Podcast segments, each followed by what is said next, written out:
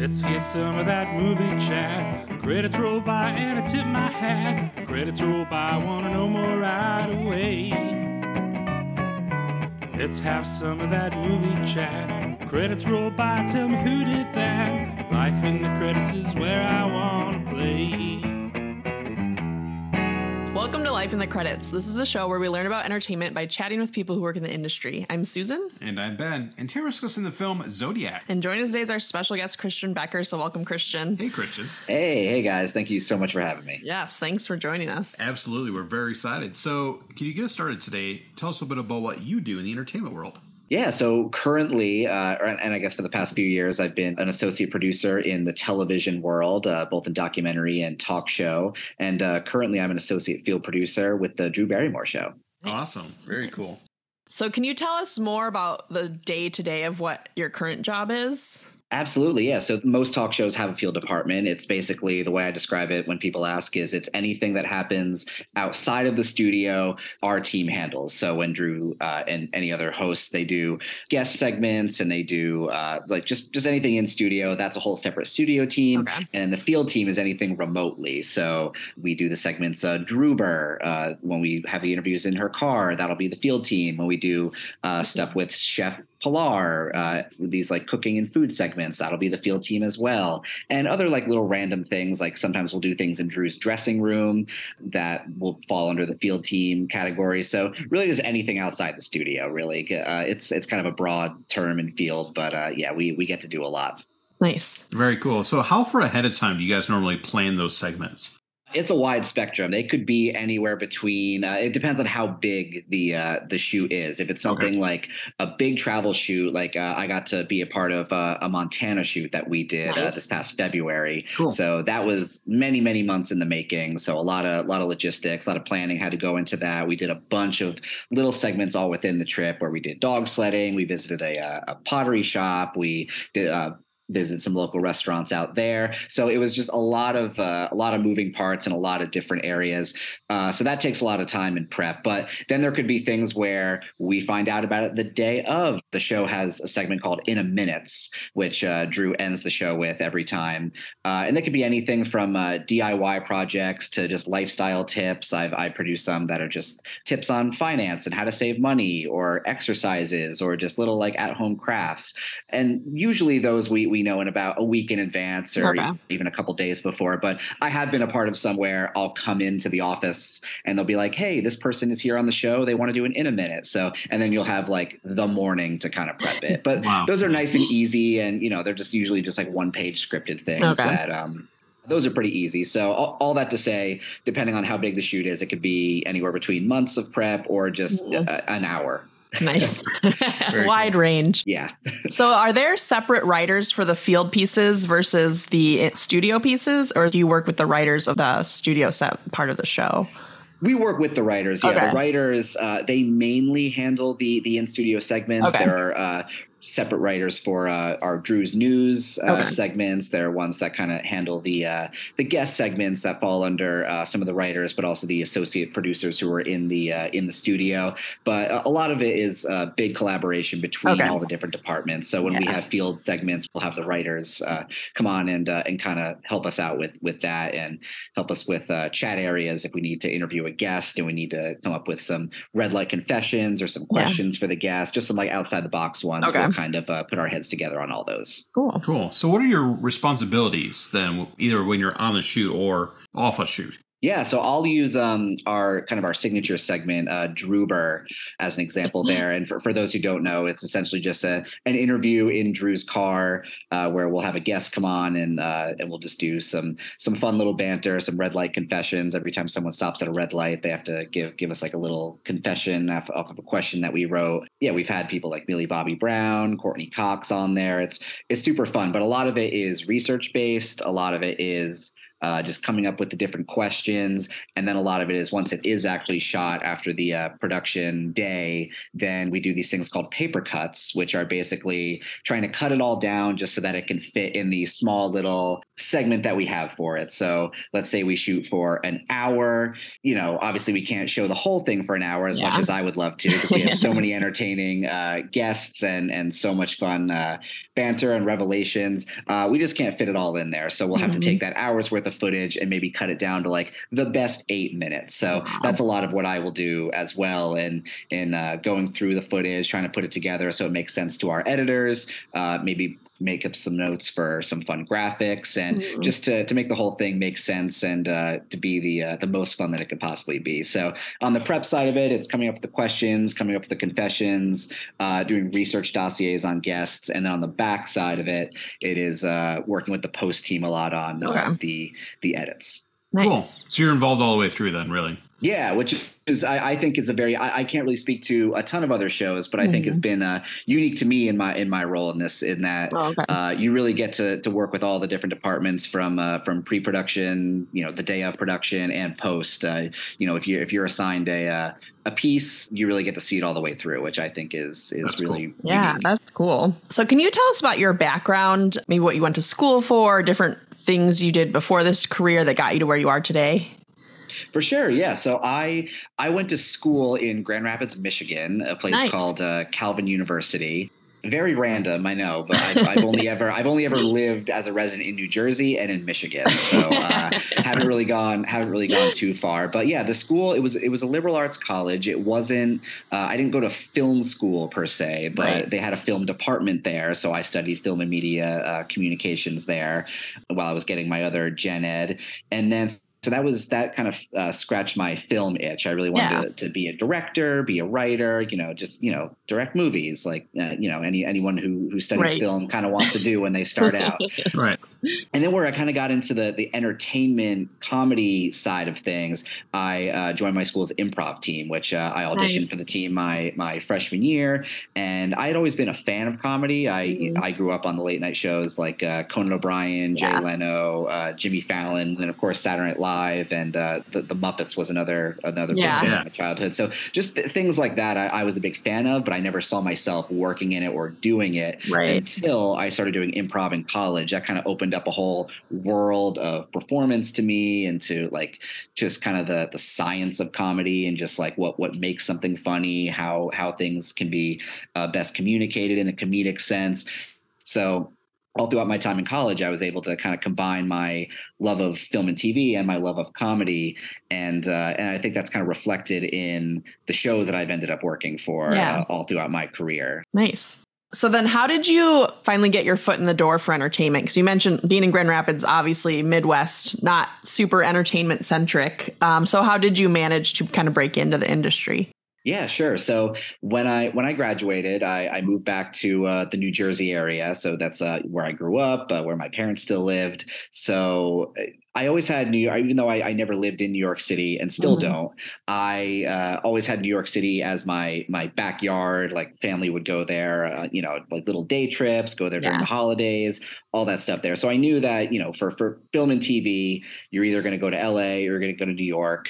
Uh, not so much anymore. A lot of people find ways of Yeah. making it work in other areas like Right. Atlanta now. I know it seems like uh, Texas and, and Tennessee are kind of having these like booming Yeah, uh, operations. Right. But generally speaking, you know, LA and New York, those are the things that stick out in people's mind. Mhm. So I knew that, you know, coming home to New Jersey, trying to figure out what I was going to do, uh, I could start applying for things and looking for things in New York. And then I came across the CBS Page program, which I'm sure your listeners are familiar with the NBC Page Yes. program, uh, made, made made famous by uh, by Kenneth Page on Thirty Yes. Rock. Uh, that, that's always how I describe it to people who aren't in TV. When I tell them Yeah. that I was a page, I'm like, "Do you watch Thirty Rock?" Right, that guy Kenneth, yeah, that was Pretty much that was the one. yeah.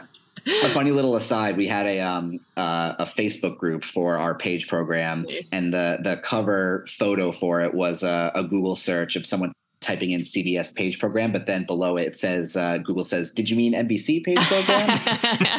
because not a lot of people think about uh, CBS as having a, uh, a Yeah. program like that. But I personally think all the networks should because I got so much uh, benefit out of it. Nice. It's like a little in between uh, that's a little bit higher than an intern, but a little bit lower than a full time employee, where you're getting paid, but not much. But really, Yeah. the goal of it is just to get your foot in the door in television. So you're moving around to all the different uh, areas that the network has to offer. So I got to work in the sports network. I got to work in CB, uh, CBS this morning. I worked in the tape library for a little bit, which was in this creepy little basement, but it was it was uh, all the people were nice down there.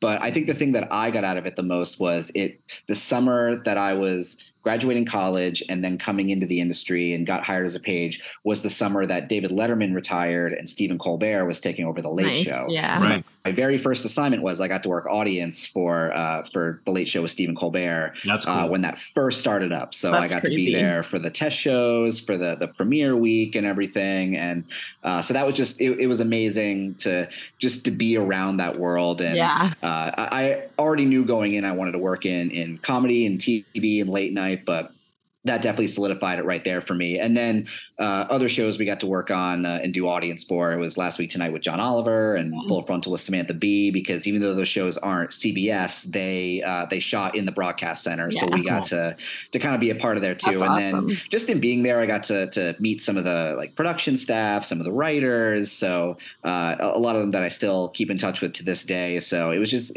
just being in that environment really Yeah. just kind of energized me to want to continue working in it, but then also gave me kind of the help me build my network in Yeah, uh, working working in this world uh, in the future. Very cool. Um, cool. Can you define for our listeners what working audience means? it's basically a glorified usher. Oh, You're okay. essentially saying, "Right this, right this way, man. Right this way, sir." And like, yeah, yeah, uh, bringing them in the line. I mean, there, there's a, a lot more complications to it. A lot of stanchions you got to move, elevators up and down, Right. bringing them to their seats, bringing them to the bathroom, uh, yelling at them if they're on their phones. Although I think now people are allowed to have phones. Back in the day, that you know, it was it was really strict. But Yeah. Uh, now now when I see shows and, and either I'm in the audience at some or or Mhm. uh, shows that I've um, I've worked with like later in my career. They're just like, yeah, take pictures of the set, ho- hashtag it on social media. I'm like, we were never allowed to do this. Like, I guess now it's just like, ah, who cares? Let them see Yeah. the behind the scenes. Yeah, That's it's- all. I it guess is. it, yeah. yeah. It's easier to just let them do it than to like constant monitoring, oh, probably. Oh, Exactly. Yeah. And now with everyone finding creative ways that everyone has like Apple watches and Right. Google Glass, it's like, how are you mm-hmm. going to stop it? It's like, yeah, I mean, it's free publicity, right? Yeah. yeah, yeah. Well, you've worked on so many different shows, and I mean, Billy on the Street was a big one. Desus and Mero, of course, the Drew Barrymore show. As you are, you know, on these different jobs, is there a big difference in work culture or the environment that you're in when you're on them, or are they all kind of similar? obviously the the shows themselves have have a much different flavor. I mean, Right. Dave Yeah, Samaro so much different than Drew Mhm. Barrymore. Drew Barrymore different than Billy on the Street. Yeah. Billy on the Street different than Jordan Klepper's show. Mhm. Uh, they they all have their different flavor and their own voices. Yeah. But in terms of the production staff, there there have been th- there's been a lot of crossover in who I've worked with. Uh, if I've worked on uh, shows with people in the past, from Desus and Mero, there was a, a large portion of the field team that I was on uh, on that show. Also worked on Jordan Klepper's show, which is how I got connected with it. Cool. So in terms of work culture, it's uh, it's been pretty similar. Uh, I've gotten to meet all kinds of uh, new and exciting people on every show that I've been a part of. Nice. But yeah, I mean, the work culture.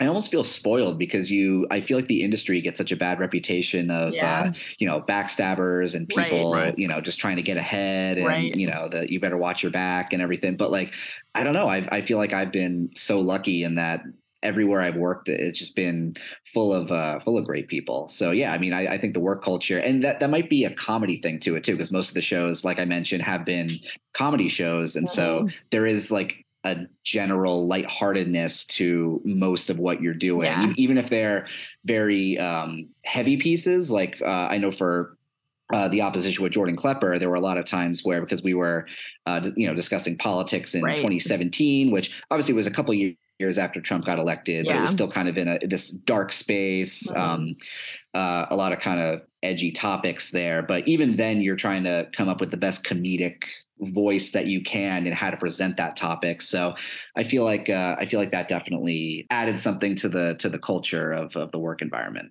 Nice. Cool. It's, it's good to hear that it's like there's a lot of positive work environments out there in TV, you know, because Yeah. obviously the bad ones make headlines, but there's a lot happening where no, like nothing's going wrong. We're all getting along. Everything's fine. Like, Yeah. that's good to hear. I mean, to be fair, there might be other people who, who have yeah. worked, uh, you know, all, Yeah. around these places that have uh, have different perspectives. Where, uh, yeah, they're listening to this one. They're like, "Hey, I worked on that too. Christian's Yeah. a liar. I had a horrible time." But I, I can only speak to my experience. but- right. Yeah, definitely.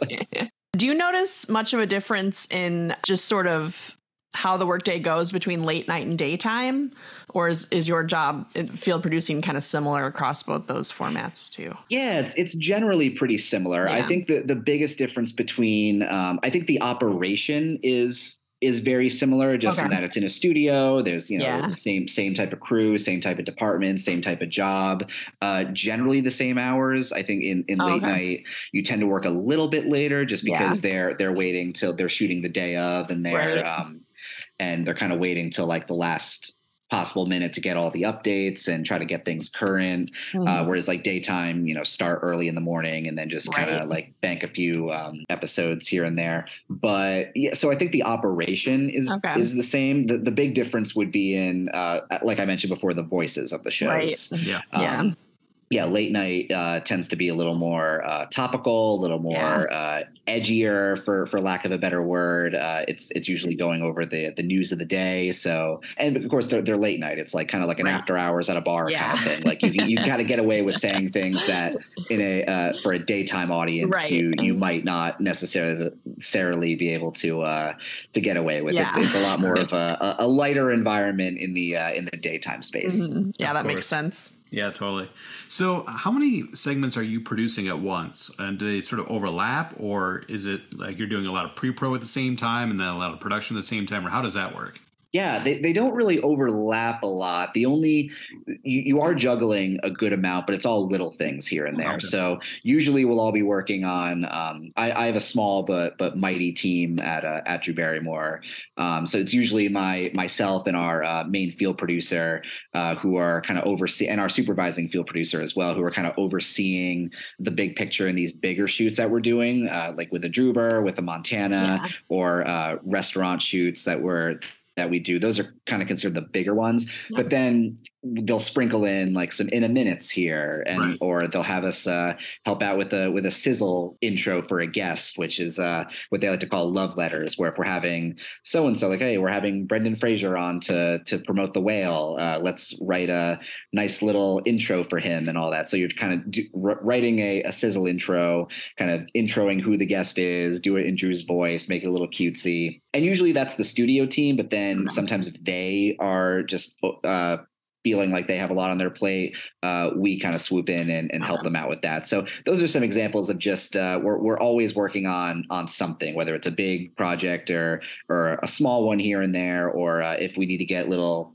interstitial shots. Like like for example, there was one thing that uh, a big project of mine just throughout uh, the course of a couple days. We wanted to shoot some guests who were coming in over the course of a week, talking to Drew, saying like uh, what their happy place is. Because one show that we were going to be shooting for was for Drew's magazine, where the theme was your happy place. So the EPs thought it'd be a good idea. Like, hey, let's while we have the guests coming here for interviews, let's uh let's try to get some of them just to do these little asides, these little Nice. like um cameras in their dressing rooms, just saying like, "Hi, Drew, my happy place is." So that was something that because it was outside the studio and it was just like kind of catching them when they first got there, when they leave, uh, that was something that I was doing Okay.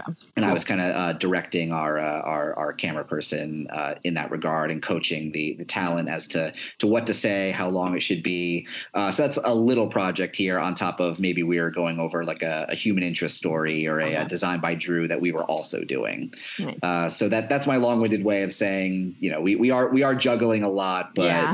They they range between the big things and the small things, Mhm. and uh, and the team is really good at at really helping each other out. Yeah. Could you break down either like the hierarchy or the structure of the field production team?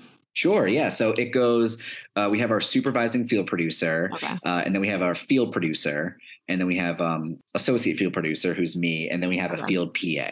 Okay. Uh, so overall, it's a department, and then we also have our field coordinator, okay. uh, who is uh, more the logistic side of things. Okay. So he will be looking at permits for locations. He'll be hiring the crew. Uh, he'll be uh, pricing things out uh, to see, you know, how much things are going to cost and if it's within our budget. okay. Uh, can we get in quotes for things? so We can get things cheaper. So our coordinator is really on the uh, logistic side of things, Okay. whereas myself and the uh, field producer is more on the creative and making sure things make sense Okay. and uh, putting the edits like in a nice little box so that it fits for time, yeah. uh, but it's still the most entertaining. So yeah, we have a we have a team of, uh, of about five people, uh, which I've worked on some shows where the field department has been bigger, but those have been like like Jordan Klepper and Desus and Mm-hmm. Right. Where there was definitely more of a field element uh, Yeah, they to it, Yeah. especially with like with Klepper. Yeah, like the- Right. they're always going out with that. Those Yeah. Daily Show esque shows, they're always like doing Yeah. something out in the field and everything. So uh, so yeah, but that's the uh, I, I can't speak to that's a hierarchy with uh, with every field department and every show, Mhm. but that that's how ours goes. okay. Cool. So, what is it like working on a show like the Drew Barrymore show, where it's a more traditional studio field, uh, kind of back and forth, versus Billy on the Street is pretty much just field, right? It's just field. That's right. Yeah. Yeah.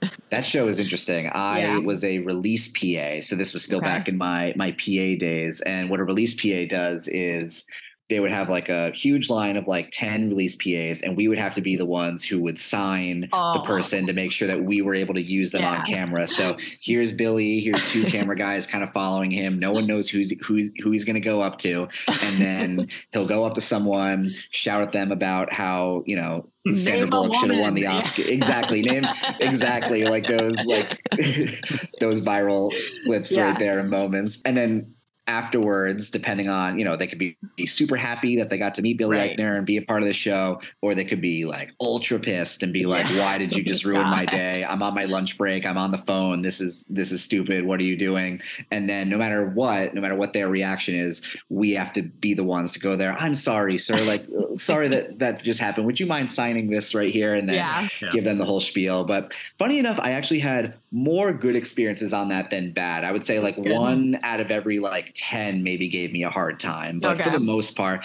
and I think I had the the luxury of coming onto the show when he was famous. Okay. So So people I, kind of. Yeah, like I, I sense. can't even imagine what it was like, like season one and two of that show, and like no one knew who he was. He didn't really have like celebrity screaming. guests, exactly. But it's a lot easier to get people to agree Yeah. to sign uh, to to sign paperwork if you see the guy from Billy on the Street. And there's Lin Manuel Miranda right, Right. there. Yeah, like people that know who that is, so That they know it's not like it's not like a weird like scam or anything like that. So Yeah. the celebrity days were were busier days, but they were always uh, uh, they helped out in in getting people on board with things because yeah. you might be ruining their day, but hey, here's Emma Stone, so at Yeah. least uh, at least there's that. Yeah. Not all bad.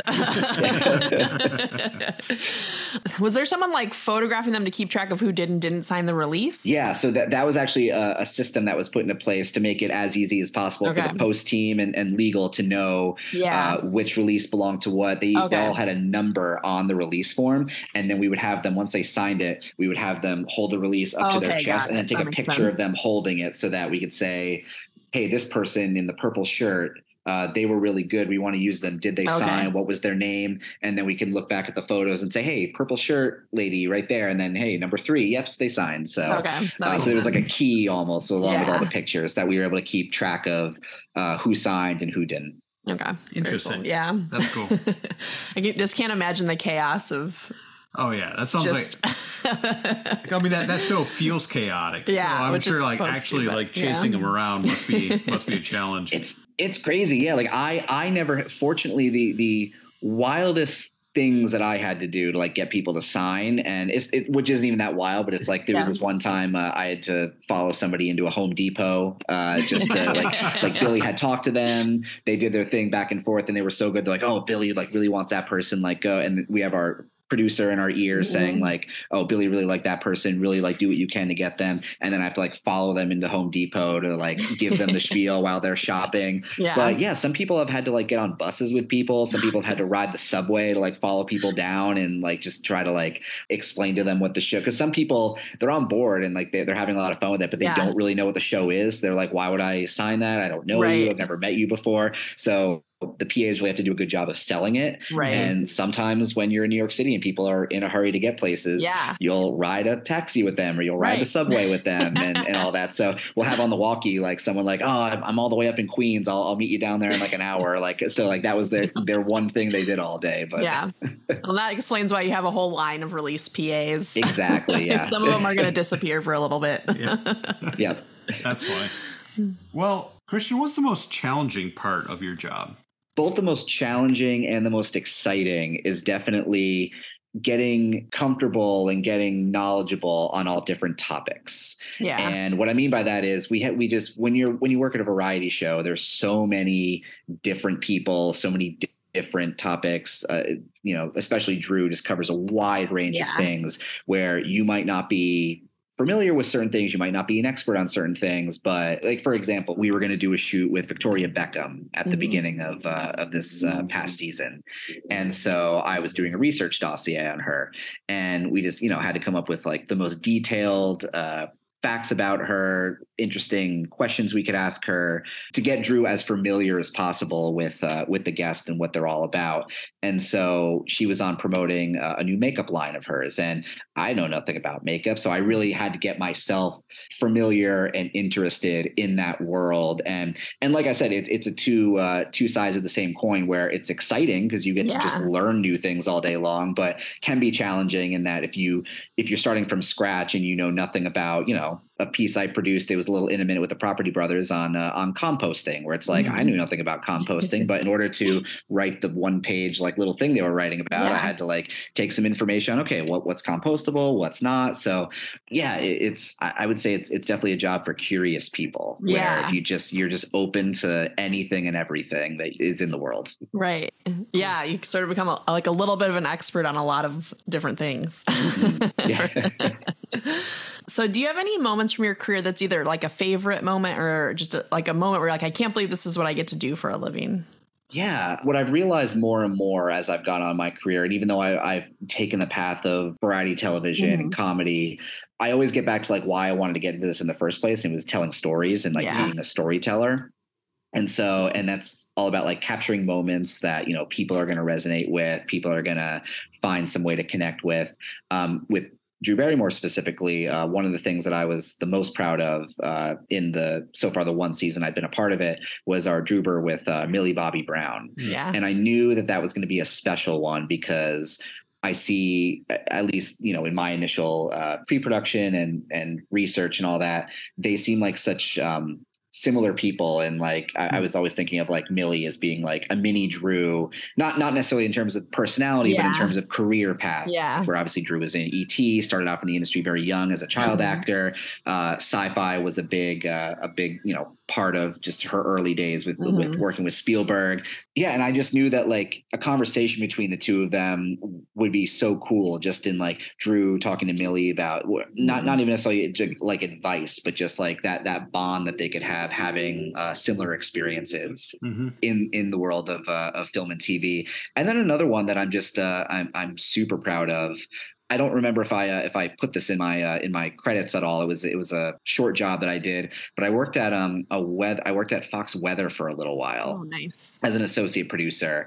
And what was really cool, and I'm not a weather person, I still couldn't tell you anything scientific about the weather, even though I was in countless meetings about it reason I was hired and and reason that I took so much from that job is because it really helped me focus on how to tell short stories in short interviews in the small amount of time. oh, nice. And we had so many amazing guests on that show that our guest bookers would just present to us and we would Yeah. have to like pre-interview them, write the questions for the anchors, get the visuals ingested and and kind of call those in the control room. And the one thing that I'm the most proud about about that job is I got to produce this story about a blind skateboarder. His name is Justin Bishop, and uh, definitely you look him up after Yeah. that. I mean, he he did a um a short little documentary. I, th- I think Vice did a thing with him, or uh, he he's been all over. But uh, Okay. his story is he was a skateboarder, lost his eyesight, and then uh, after a while of quitting skateboarding, he got back on the board and found new ways of being able to continue his dream of, of Wow. skateboarding. He put little like sound devices like all around the uh, the ramp so that he could like listen for it and know where to grab. Uh, Cool. when he That's awesome. Skated in competitions, his team would have like a little model for him so that he could like kind of run his fingers around it and kind of get a feel for it. And as I was like, you know, talking to him, producing that, I thought, man, this guy, like, he's blind and he's killing it in the Yeah. skateboard world. Like, I have zero excuse for Yeah. anything. Like, but it's just like stories like that. I just think are like so cool. Things that you don't normally think about in the world, or Yeah. people that you may not you may not get uh you know lifted up in in in our world of of media and all that. So just be, being a small part and being able to tell a story like Mhm. that, I think is is just really cool uh, in my job, but just in in the TV world in general. Yeah, that's that's great, and it just makes makes your job super rewarding. You know, when you can Mhm. find those moments. Absolutely. Well, we got one more question for you, Christian, and that question is: What advice do you have for people who want to get into the entertainment world, whether it be in the producing world, daytime talk, or just the world in general? Yeah, totally. Building your network is key. I think you don't necessarily need to be an extrovert in order to succeed in this industry. It helps, but you don't you don't need to be one. when people talk about TV and they say it's all about who you know, that gets twisted a little bit into like a negative uh, Yeah. connotation where people automatically think that's like nepotism or that's like oh so and so's cousin got them the job there. Their Right. dad's president of the network, so they were a must hire and all that. But building your network, I think, is is more so about just starting from the ground level, being pleasant to work with, Yeah. uh, becoming you know friendly with with everybody you can, getting to learn everybody's job. Uh, that's you know from the director to the to the other PAs. More often than not, when people move along to different projects, you know now you have a whole net of people where hey, you worked with this set of people on one project that wrapped, and now they all have to find other jobs elsewhere. And now you know people that are on you know you went from knowing someone who was on one show to now knowing people who are on like 10 shows all throughout New York or throughout LA. So just keeping in constant contact with with those people, genuinely wanting to get to know them, not just like Mhm. using them as like a industry connect, but like Right. actually like trying to get to know them and like be connected with them, I think will go a long way. I mean, uh, most of the jobs that I've gotten in this industry have been because of people I met years ago. Um, like my, my current boss at uh, at Drew Barrymore, we hadn't stayed in touch, but we we stayed in touch on um, on social media, and I met I Mhm. met her while uh, like years ago on a different show, and, and it grew into into the job I have now, and uh, and even just cold emails. Like there was something I used to do where I would um if there was a show I wanted to work on, I would go onto LinkedIn and I would type in the name of that show, and then just see like what people like came up and who who was working on it Mhm. and that's actually how I got um Billy on the street. I I typed in Conan O'Brien and then Yeah, yeah. See like who came up there. And there was this one guy who um whose profile came up there. I was like, oh, he seems interesting. Went to his his uh his LinkedIn profile, his resume was right there. He had like Letterman credit. A Conan credit, and so I said, "Oh, this guy seems really cool." So I cold Yeah. emailed him, just like grab a cup of coffee in the city. Got back to me very quickly. Uh, said, "Hey, I'm not in the area right now, but I'd love to like talk on the phone if you'd like to." Mhm. So we had a phone call the next day. Little did I know this this wasn't on his resume yet, but he was the um, the showrunner of Billy on the Street. I Wow. only found that I found that out like on the phone, like talking to him, and then after like an hour talk like phone conversation, he was like, "Yeah, we're hiring PAs for the next season. If you want to like if you want to come on board and and all that." And then he and then someone from that show knew someone who was hiring at um, the opposition with Jordan Klepper. Nice. Like they their Yeah. friend had just become the production manager. So it is just like getting on as much shows as possible, getting to know as many people as possible, whether it's a cold email or it's just like somebody you happen to be on set with, because you never know what that could grow into. The person that you're you're interning with, if you're just starting off at a at a show or network, could end up being like head writer of a show event. Eventually, or could be like head of a, a field department that you know you, you just don't know. So you, yeah, you want to just do your best to to Mhm. build that network as much as possible. Let's get to our feature film. Today we're discussing the 2007 drama Zodiac. It was written by James Vanderbilt and Robert Graysmith and was directed by David Fincher. It stars Jake Gyllenhaal, Robert Downey Jr., and Mark Ruffalo. So, Susan, before we get into it, can you give us a quick breakdown? What's this movie about? Yeah, well, this movie is about the Zodiac Killer. It's sort of based on the book, but also tells the story of the book by Robert Graysmith, who is a real person. This is a slightly fictionalized account of the actual investigation of the Zodiac Killer. So we meet Robert Graysmith and Paul Avery. Paul Avery's a reporter. Robert Graysmith is a cartoonist who becomes very interested in the Zodiac Killer investigation.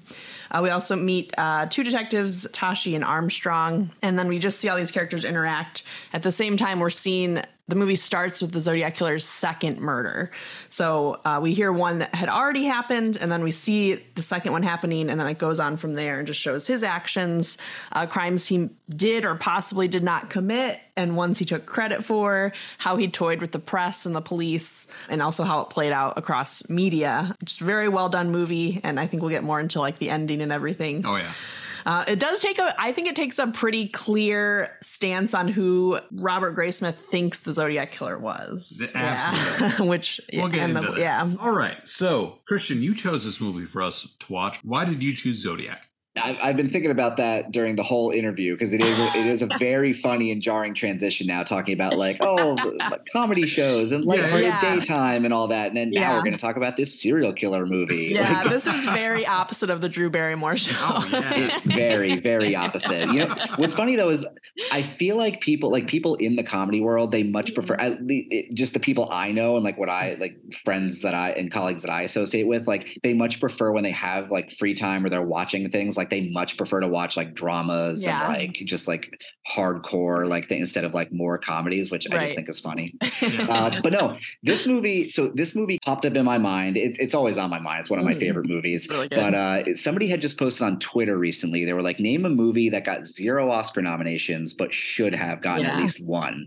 And this is one of those movies because it got nominated for Zip, and Yeah. I do not understand why.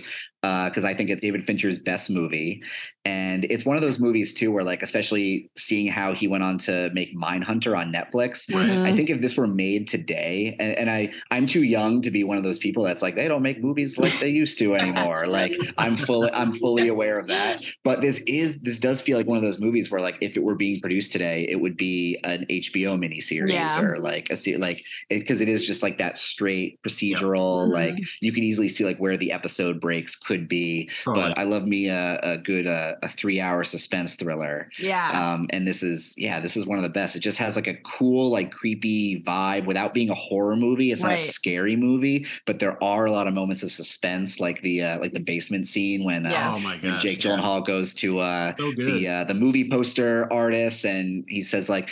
There aren't a lot of basements in California. There he goes. Well, I have one, like like something like that. But just like Yeah. little things like that. That's just Mhm. like you know the hair on the back of your neck stands up, even though it's not a it's not a traditional horror.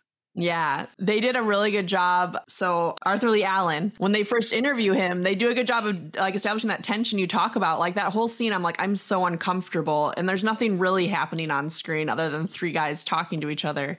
But they just do such a good job with that Yeah. tension. And he, the actor who plays Arthur Leigh Allen, is so good and so creepy that it just he's not even really doing anything other than like his pattern of speech is a little bit weird, and then you know the way he reacts is a little bit strange, but it's just well done. Yeah.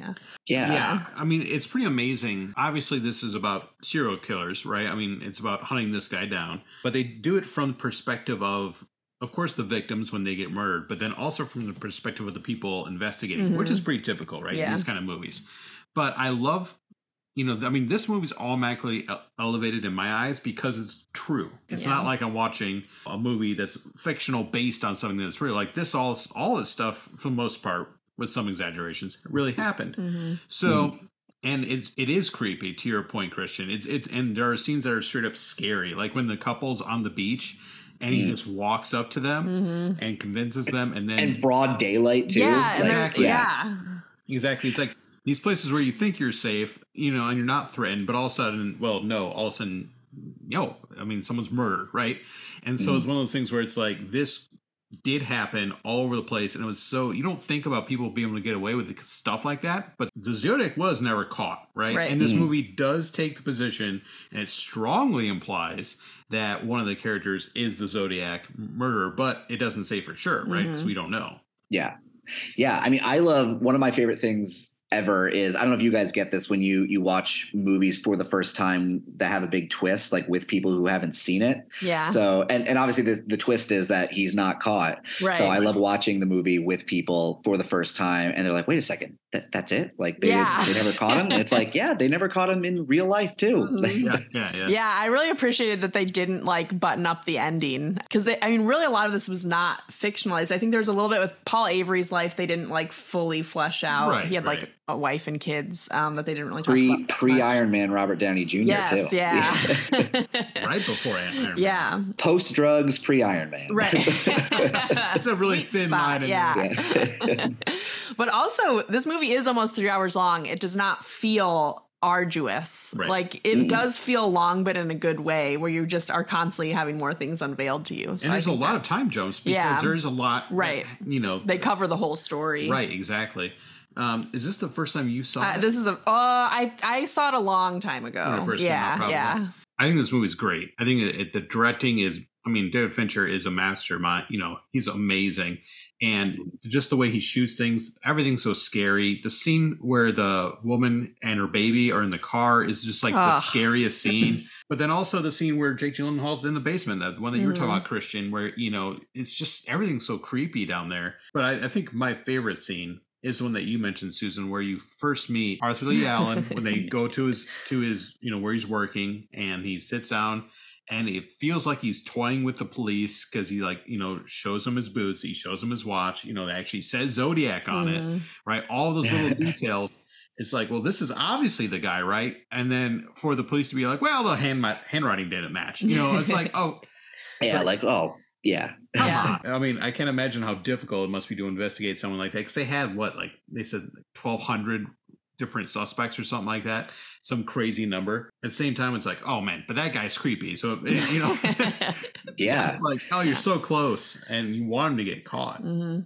Yeah, I think I think a similar scene to that in the same vein that I think is my, my favorite scene is towards the end where it's um Jake Gyllenhaal and Mark Ruffalo in the diner where he like wakes Yes. wakes up Mark Ruffalo's character brings him there and he's explain he's like using the salt and pepper shakers to say like the distance between the, the houses of the victim and where Arthur Leigh Allen lived and just uh, some of the best uh, acting from Mark Ruffalo where he just he kind of like looks at it and says like you know what you're right like he laid out all the evidence there even to the point where mark ruffalo's character is saying like you are right this Yeah. all adds up right here but he has no like actual hard evidence no hard Yeah. we evidence. can't, we can't get him so Yeah. it's, it's my favorite scene because it's the most frustrating one because it's Mhm. like you know he's right but Right. you can't do anything about it like yeah Yes. Exactly. He he was too good to really leave anything behind. Yeah, Yeah. Susan, do you have a? I like all those big scenes, like with Arthur uh, Leigh Allen. I also really like they do a good job of not building up too much when the Zodiac's about to kill someone, so it feels very Right. sudden, and Right. it feels like that's how it would feel in real life. It's like all of a sudden everything's changed, and these people are getting stabbed to death, and it feels like it almost comes out of nowhere. Yeah. I think that was really well done. yeah oh how about when he calls into the uh the tv show Yes. Oh, yeah. Oh That's my it, god. yeah. and he like screams like Uh-huh. partway through like yeah Yeah, and then to find out they're like, we traced the call, that wasn't even him. Like the amount of people wrapped up in this case who just want it's like they wanted to be a part of it and part They were of just whatever fans. part. Yeah, Yeah. there's 'Cause at the end fans of the, day, Zodiac. At the end of the day, that was who Jake Gyllenhaal. was. he he wasn't a Right. detective. He was he was No.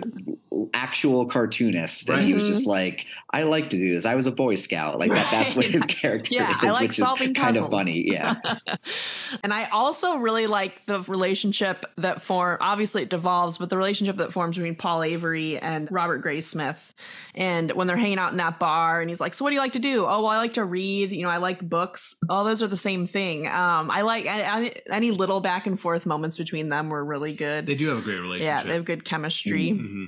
yeah, This movie is based on real life, so it doesn't really follow like a typical like format for a movie, right? It doesn't follow a Mhm. formula of of like you know Act Three, the killer gets caught, and there's this big showdown, and then halfway through, you know he he does this and this and this. You know, like other movies kind of follow that. You know, the killer gets caught, but on purpose or something. You know, some like those little things. With this, because it's based on real life, you know, characters just sort of fall off. Like Paul Mhm. Avery sort of disappears from Act Three for the most part. You know, it's yeah. sort of Like like things that- actually, Yeah. Yeah. yeah like you just don't i don't remember what the line is that they use like kind of write him out but they, they do kind of say like a little something like he he, he went into hiding a little bit or like Yeah, because yeah, yeah, because he like his onto trail a was getting like too hot and then he just wasn't in the rest of the movie you're just kind of like okay yeah, I guess he's gone. I guess this is this is just the cartoonist now. Right. Yeah. It's funny because the cartoonist sort of becoming the main character doesn't happen until two hours Right. into the movie, right? Yeah Um, so it's sort of interesting how the story sort of shifts, Mm-hmm. focusing on different people. Yeah, I Yeah. was looking up stuff about this movie, and there was something where David Fincher said when he was a little boy, he was coming home from school, and a police car was following his bus, and he got out and went home, and his dad was like, he was like, Dad, a police car is following my bus. And his dad was like, Oh, yeah, that's because some guy called into the news and said he was going to shoot up a school bus or something.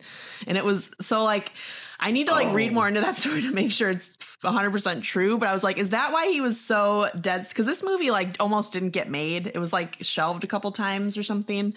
So I wonder if that's why he was so dead set on making it, is because he had this weird connection.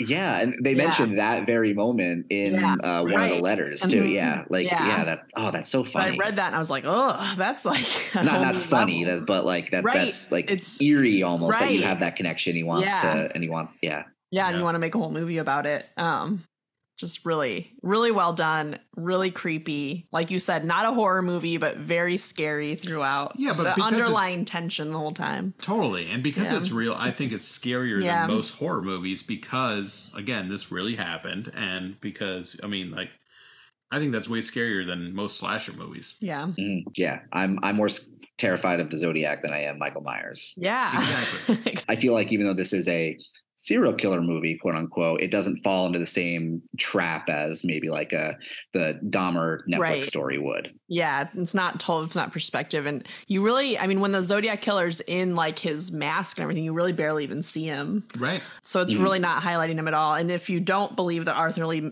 Allen was the Zodiac killer, then they really don't show him very much at all through the whole movie. So Yeah, I think that actually adds to the suspense of this film is Yeah. how little you do see the Zodiac killer.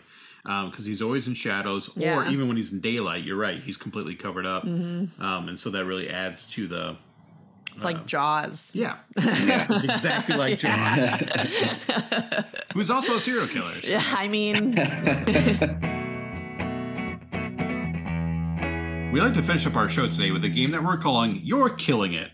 In honor of Zodiac, we're going to see how well both of you know films featuring serial killers.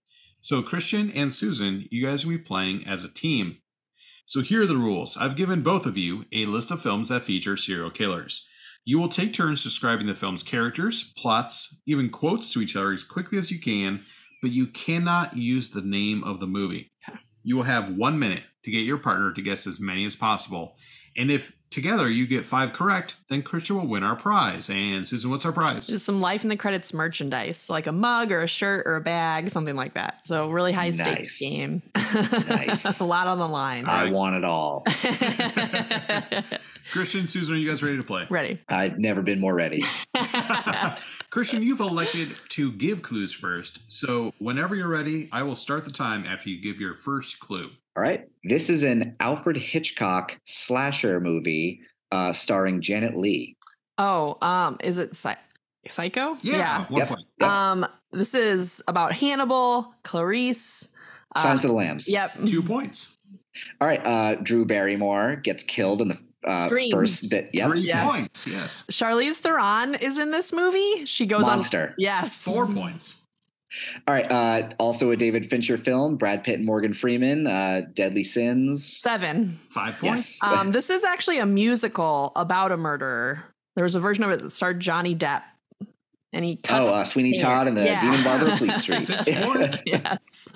uh, Robert De Niro, famous Martin Scorsese movie. He drives around. Uh, he uh, uh, kills Wow. someone at the end. He shaves his head, so he has that interesting haircut. Uh, you talking Uh, to me? Are you talking to uh, me? pass. I'm blanking. He drives Um, around. Okay. Oh, we Five we just talked about this movie. Oh, uh, Zodiac. Yeah. Yeah, Okay. so I gave you the worst clues. Well- the movie we just talked about. Here's the deal, guys. You got like seven correct. Oh, what's the movie I missed? Taxi driver. Yes. Oh my god. Taxi driver. No, you guys won Yeah. easily. Yeah. Nice. So well done. Excellent job. We, Congratulations. we, you could say we killed it. Oh. On that note, Thank you for being on the show. Of course, I'm. This was so fun. Thanks for having me. Life in the Credits is hosted and produced by me, Susan Swarner. And me, Ben Blohm. It's executive produced by Michelle Levin.